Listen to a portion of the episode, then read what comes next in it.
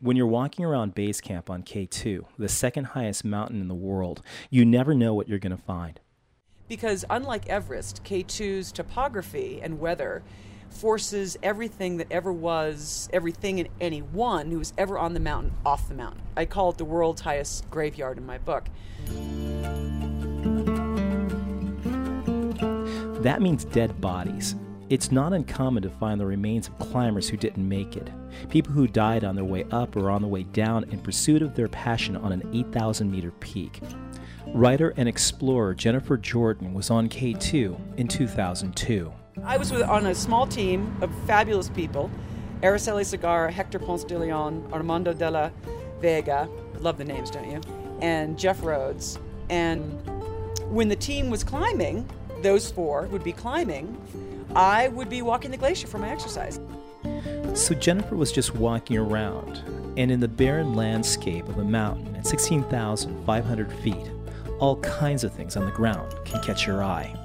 So I always found something. Some of it benign, some of it not so benign. And Hector started calling me the bone collector because I was just always finding something along the way.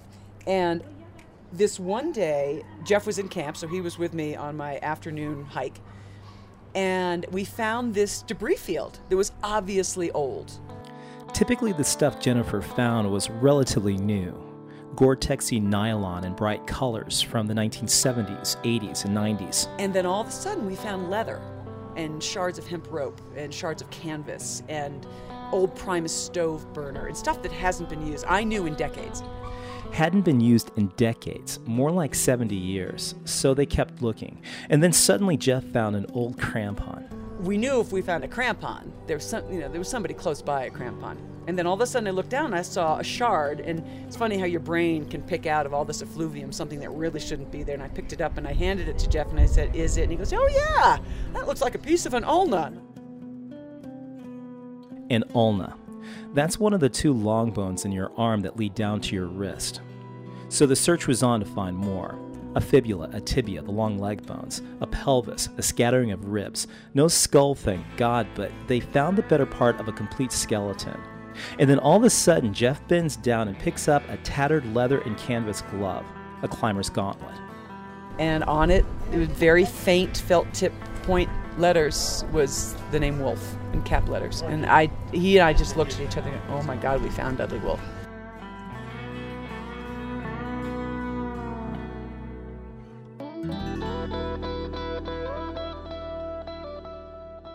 Now, if you're like me, you probably never heard the name before, but in 1939, Dudley Wolfe was on one of the earliest expeditions to reach the summit of K2.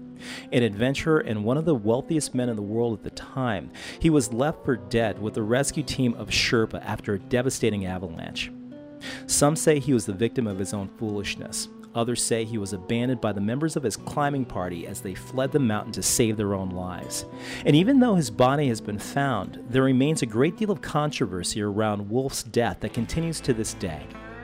In her book, The Last Man on the Mountain, Jennifer Jordan gives us a close look into the life of an American adventurer, the first to die on K2. I'm James Mills, and you're listening to The Joy Trip Project.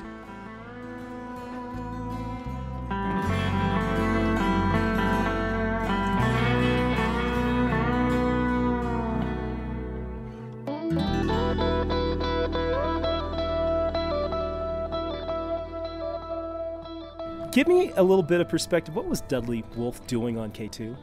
Dudley Wolfe was kind of man searching for meaning. He was a born adventurer, and if he'd been born a century earlier, he would have been on expeditions to find the poles and to cross the seas and to stake claims on uncharted land. But as it was, the high mountains were the only real uncharted territory left and he drove an ambulance on the front lines with Ernest Hemingway, and he hunted wild ibex in the, the hills of Europe. And then found himself in the midst of that training and that climbing and skiing and trekking in Europe, involved in loving the alpine life. Met Fritz Wiessner along the way, and Fritz was struggling to find funding for, in 1939. Imagine that. You know, German American in pre World War II America trying to find funding. I mean, it was an ugly scene. So along comes this millionaire looking for an adventure. So Fritz and he met, and Dudley said, Hey, I'll help you. And, you know, part of the deal is I really want to go for the summit. I mean, I don't want to be a pampered client at base camp. You know, I'm a strong man and I've done all this work in the Alps and all this climbing, so I want a shot. I think it's fair to say that he was definitely qualified for the times to do this particular climb. Tell me a little bit about some of the dynamics of the expedition and the members that were on it in terms of making it perhaps not the best environment for a successful summit? The team was woefully unprepared. And as you say, in 1939, nobody had climbed an 8,000 meter peak. Nobody had experience. The highest Fritz had been was on Nanga Parbat. I think he made it to 23,000 feet. He certainly wasn't tested in the death zone and except for Charlie Houston and Paul Petzoldt the year before on K2, they had made it to 8,000 meters. And Charlie, you know, to his dying day said he barely made it off the mountain. So that kind of experience nobody had. Now, what the 1939 team also didn't have was a team that had any kind of breadth of experience. I mean, Jack Durrance was a great guide in America our highest mountain's 14,000 feet. And again, he knew nothing about ice. The minute he got to that mountain, he was terrified. Hey, his claim to fame was climbing Devil's Tower. Right. He was an incredible rock climber, great skier. And when he got to K2, as I say in the book, his daughter told me, Jack said to himself, We are totally fucked. And just looking at that mountain and looking at that world of ice that he was totally unprepared for. Eh, there were telltale signs. I mean, Fritz couldn't gather a strong team. None of the 38 team could or would go. And the men that hadn't gone in 38 with Charlie Houston, that might have been able to go with Fritz in 39, didn't, wouldn't, couldn't. You know, you got to read through the lines here. So Fritz ended up with a team of four, five climbers himself, Jack Durrance, Dudley Wolfe, Shap Cranmer, and George Sheldon. George and Shap, I mean, they had never been above, gosh, I mean, 12 or 14,000 feet. I mean, neither had Jack as well. But they were woefully unprepared, especially emotionally. I think they were barely 19. And there they were, George Sheldon, first time he'd even left the country. And there he is on a six month expedition, a 660 mile trek in and out. So I think, especially having done you know the last 80 of those miles i think when they finally turned that last corner in concordia and finally looked at that mountain 10 miles down the glacier three of them shap george and jack said no way. That is way too much mountain for us. That left fritz and dudley going bring it on. And with all the sherpas in the world and all the support in the world to expect two men without any kind of 8,000 meter experience to be successful was just suicidal. It sounds like there's a lot of ego. A lot of ego, as there is today. How much of that was complicit in the utter tragedy of this that ultimately culminated in Dudley Wolfe's death, along with a number of Sherpa? You know, it's so hard to speculate 70 years later, and it's so hard to speculate because, of course, Dudley's diary didn't survive. When all things, when the, you know, when every, everything finally shat the bed, and Jack Durrance was the only one left at base camp with any hope of going up to get Dudley.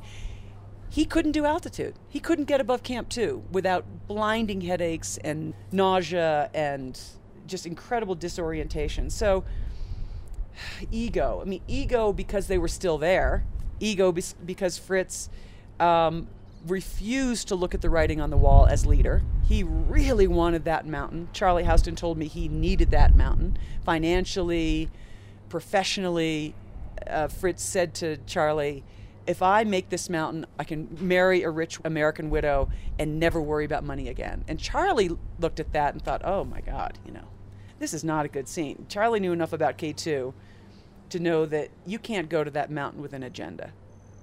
Something that really struck me through the course of the book was the fact that so much had happened to almost sabotage the ultimate summit attempt, particularly when Jack Durrance and other members of the party evacuated several of the high camps all the way to base camp. How do they, they reconcile those decisions, or do they? They didn't. They all pointed fingers at each other. To this day, I mean, I think my book is one of the first to get hold of others' diaries, not just Jack Durrance's. I had access to Fritz Wiessner's original diary. I found Tony Cromwell's family, and he he had he literally Tony Cromwell left the mountain and basically lived in Europe the rest of his life. And I found his grandson, and I said, you know, there was reference to your grandfather's diary, but nobody's ever seen it. What do you know about that? He said, well, I'm sure he burned it along the way. So, all by way of saying that everybody pointed fingers at everybody else about those camps being stripped.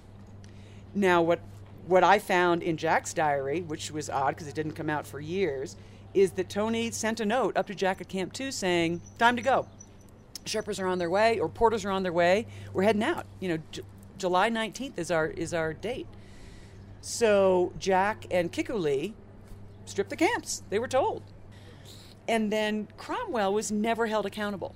And when Fritz labeled Jack as the man who stripped the camps, Jack never defended himself. And I, to this day, don't know why. It sounds to me, um, having read the book, I get the impression that uh, Dudley Wolfe was the only person on this entire expedition pure of intent. Absolutely. Well, Dudley didn't need it. I mean, he, he needed it emotionally, the way any adventurer needs the adventure. He didn't need it, obviously, financially. He wasn't doing it to prove himself. He wasn't doing it to. I mean, Jack at one point said some really squirrely things about Dudley trying to win his wife back by this, which is absolutely patently false because it was Dudley who ended the marriage, not Alice. So, yes, Dudley was there because he loved adventure. He was an incredibly gentle soul. He was an incredibly generous soul with his money. He didn't like feeling like the cash cow of the expedition, which the other boys made him feel like. But yes, he was there, looked at that, took one look at that mountain and said, Absolutely, I can do this. He never had a moment's doubt. So, what do we learn from Dudley's experience in the first American death on K2? We learn that passion has a very high price when your passion is at 8,000 meters. He always handled his danger with a lot of balance and respect and intelligence. He volunteered for World War One driving an ambulance because the uh, U.S. military didn't want him because he had flat feet and bad eyes. He handled that danger. Uh, he didn't come back like Hemingway, just kind of shattered. He thought he could handle K2. You know, he thought he could handle the danger. And ironically, he came really close to doing that. And if there'd been either people to turn him back or people to help him down, he would have probably died an old man on the coast of Maine. So I would say the price of passion at 8,000 meters is a very, very hefty one.